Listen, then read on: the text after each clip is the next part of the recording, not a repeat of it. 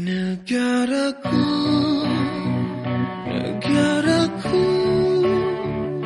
ku beri sepenuhnya, ku beri sepenuhnya ini negara. Um, hi, I'm Farihin Ufiya. I am the founding director of Nyawa, a mental health aid organization. I just graduated with a master's in neuroscience from the University College London.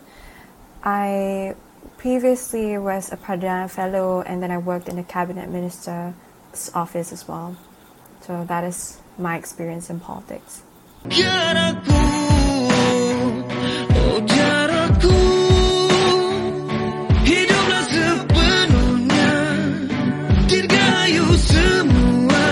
As I've mentioned earlier, the topic we are discussing today is Malaysian politics from a political psychology perspective and what do we need to expect from that. So before we dive in deeper, Farihin, please do us the honor to explain what political psychology is. Okay, so political psychology, to put simply, is just a way to understand politics, politicians, and political behavior through a psychological lens. So this would encompass something like voting behavior and how it could be mapped onto personality types. And so an example of this would be Cambridge Analytica, the infamous Cambridge Analytica, which used Okay. um, the big five personalities to predict people's voting tendencies. Okay. So um the the Cambridge formula that you mentioned just now, is it relevant to the Malaysians generally? It's harder to predict through the Big Five um, theories because this is obviously mapped onto left and right wing behaviors. And I think we'll discuss later on a bit about how this is not necessarily a framework that is as relevant to our democracy because we don't have a clear Okay. right left wing divide. But I'm sure they can use it to understand people's proclivity to support certain political stances um, based on issues. So it's more of an issue based support than um, supporting one party according to um, your personality type. Okay, issue-based support. Got it.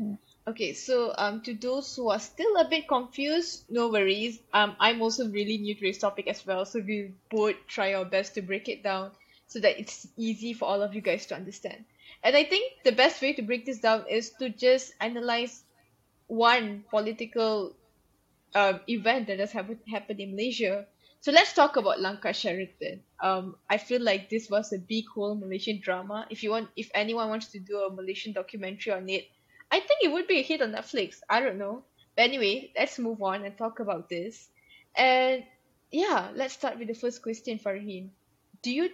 Uh, I think the first question is basically um, how uh, the root of Langkah Sheraton, how it all started, which was when um, Tun M suddenly decided to resign and build a unity government. So, Farihin, please walk us through that. There were so many factors at play here that were behind the scenes. So I think that only Tun Mahathir himself would know why he suddenly resigned. The fact of the matter is that it has always been part of the deal for Tun Mahathir to step down and make way for Anwar Ibrahim to lead the Pakatan Harapan government. Why did that did not happen in that exact way? We don't know. What do you think led to the formation of the new coalition prior to Langkah Sheraton? And why did we have these particular political alliances? So I think uh, maybe we should start with the first question first. The formation of the new coalition. So prior to Tun Mahathir's resignation, there were already signs that PKR was fractured, which I believe culminated when attempting to reach a consensus for a new prime minister. The whole fiasco to me is a symptom, not the cause of Pakatan instability at the time, which is less of a criticism towards the previous Pakatan Harapan coalition per se, but more of a symptom of Malaysia's immature democratic system overall. I believe that this series of events were unavoidable bumps on the road to deepening our democracy with the formation of stronger alliances, the recent enactment of anti hopping laws, and so on. So it is less psychological and more of um, immaturity of the democratic system overall, in my opinion. Okay, okay, understood. So basically, you feel like all these events needed to happen so that you know we could further secure our democracy system. Okay, understood. So, um, why these political alliances? Like, what do you think of that? This had to do with, at least based on what we know of the situation, I think most people can draw the conclusion that this is mostly based on uh, personal alliances more than it has to do with um, stances on respective issues and so on. Okay, so basically, it's a personal alliance thing. It's not really much on the stance on the particular issue. Yes, and I think Okay. that you would draw Okay. that conclusion as well, right? Yeah, yeah, yeah, yeah. I do agree. I mean, I wanted to know if, let's say, yeah, your your perspective is different, you know. But okay, understood. Moving on to the third question. What do you think went wrong with um, Pakatan Harapan PH seemingly reformatic win? You know, like G14 became a very memorable election for a lot of people. And I think this is something the new voters should understand. Like during that time, the scene on social media, every Malaysian suddenly became really patriotic and they had a really high um uh turnout out as well. So like what why uh what do you think went wrong? You know, like everything seemed good for a second. I think the unprecedented takeover should still not be undermined. It was still a significant moment in Malaysia's history.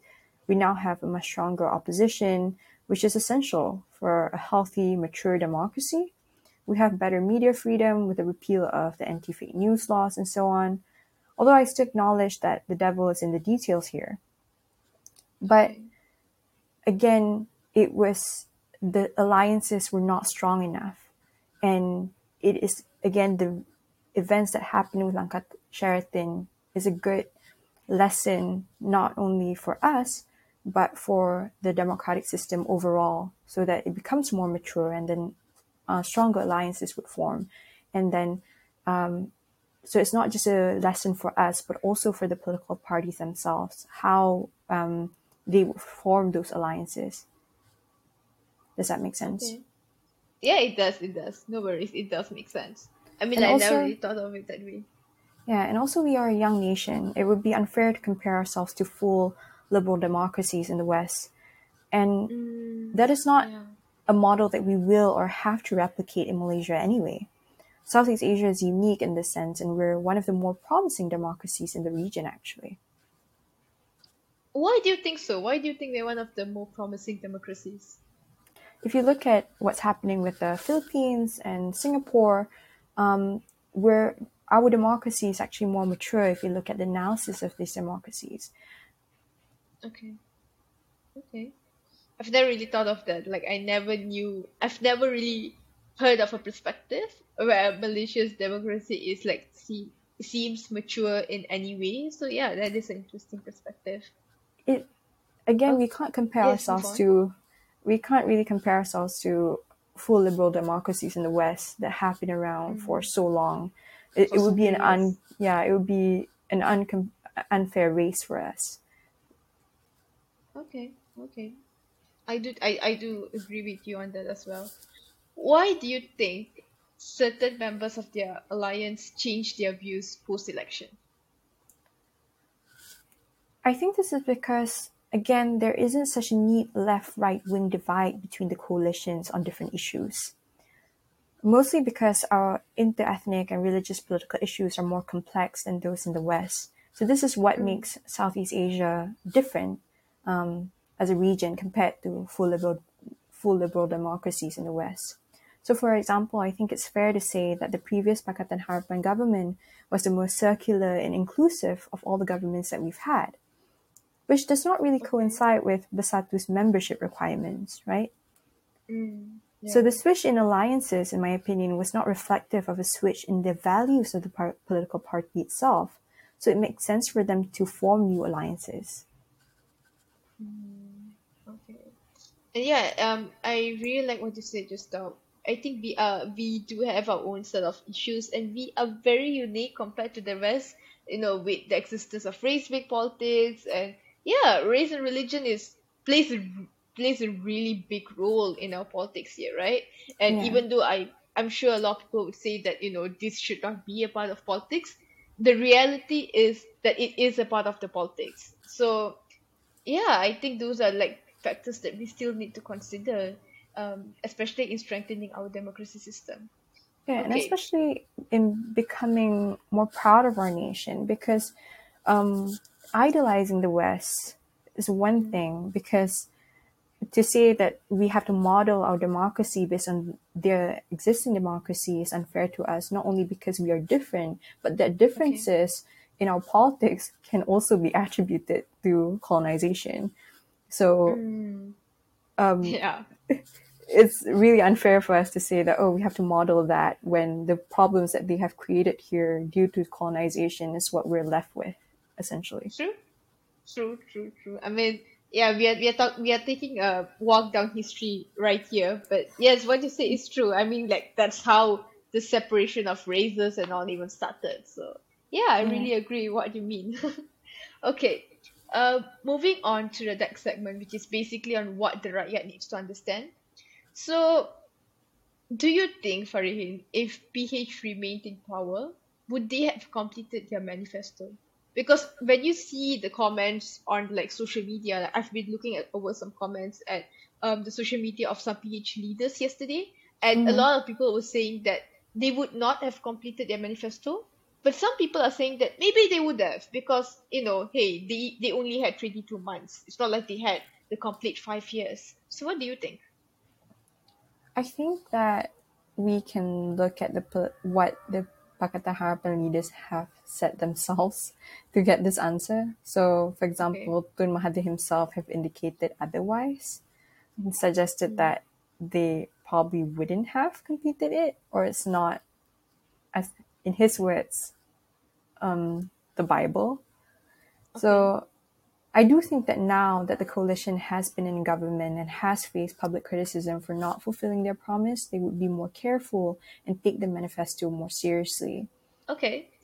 Uh, moving on to our last question. What is your message to voters who voted for change in, um, you know, in the uh, previous GE? And what? And these people are like, you know, I understand these people are just fed up and they're not interested in voting again this time due to the stagnation of our political scene. So, what do you think of that?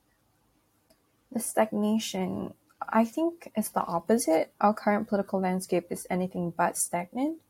If you're suggesting that it seems tumultuous due to rapid changes in premiership, then just look at the United Kingdom. They've had five different prime ministers in the last six years.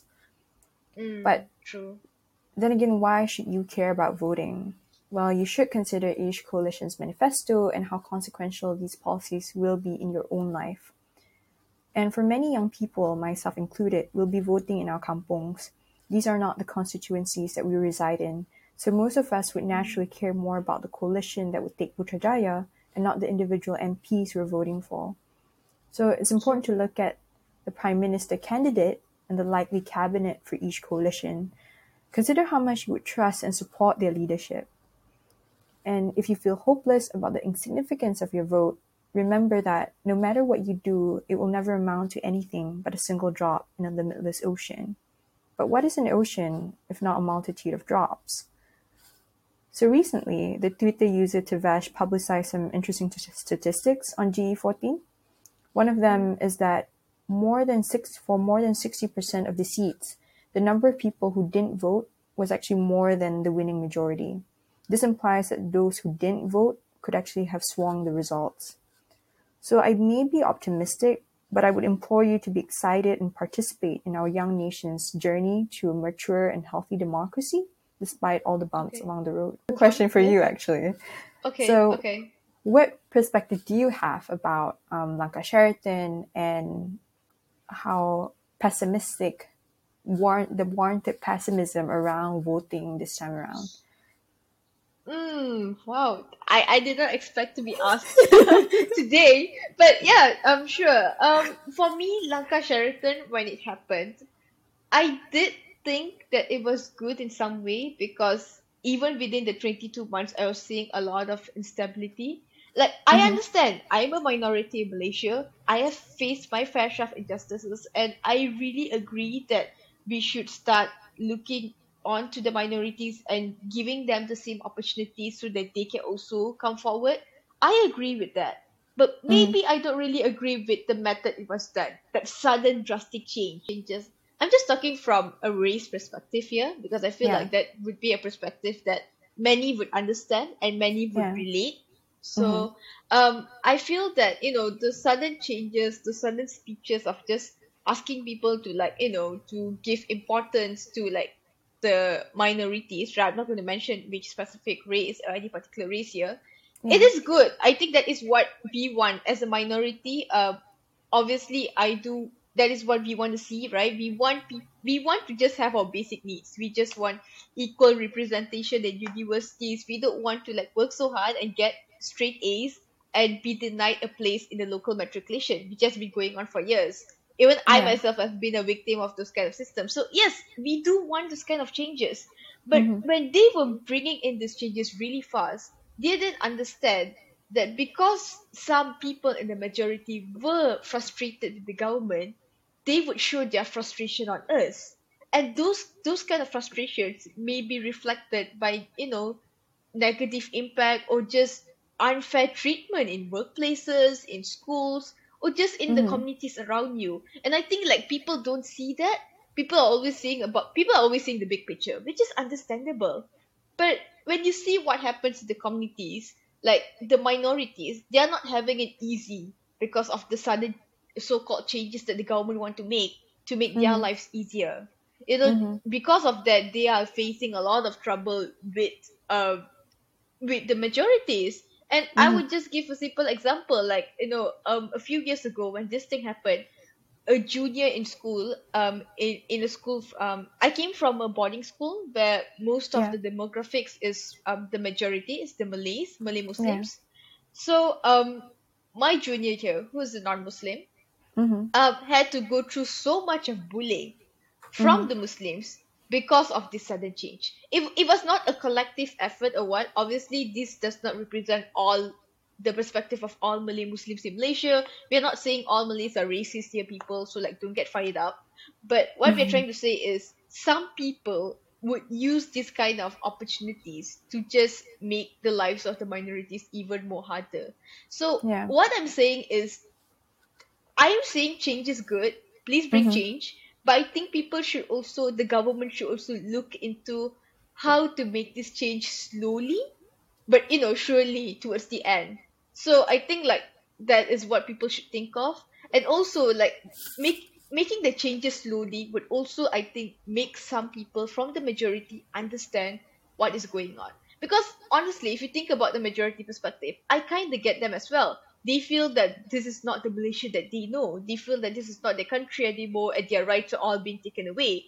Mhm. Even though that is not what the government is trying to do. The government is just trying to fight for equality. But come on, even today, even in the West, people are fighting for equal rights, equal, you know, equality among genders for so long. And Mhm. it's not an easy fight. You know, it is Mhm. definitely not an easy fight. So I think the government should look more into how to make systemic changes slowly instead of like drastic ones to just show the rakyat that oh we are trying to do something. I think this is not about proving to the rakyat what we are doing. This is about making sure that the changes can bring lasting impact. So yeah, that's Mhm. what I feel. Yeah. Um, it's actually something that surprisingly I could sympathize with slightly because um, I am Malay passing, but I'm actually my father is actually Chindian, and um, I grew up in a small town where I was also bullied for being other. Different. Um, yeah. Yeah, and that's not counting um, the unequal rights that we have amongst the races here. So I won't get into that because it's quite a contentious thing.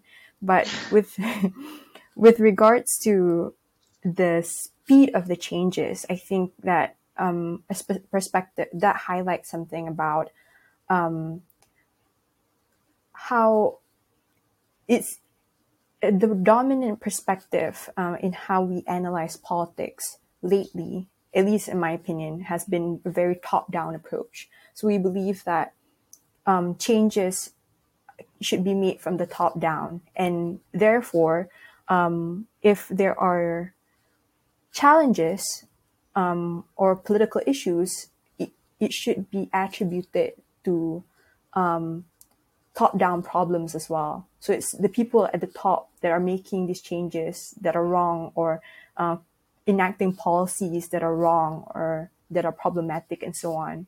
But another way of analyzing it is that it's a bottom up problem. And I'm not suggesting that it should be the predominant analysis, but it is something that is um, missing piece in our current discourse.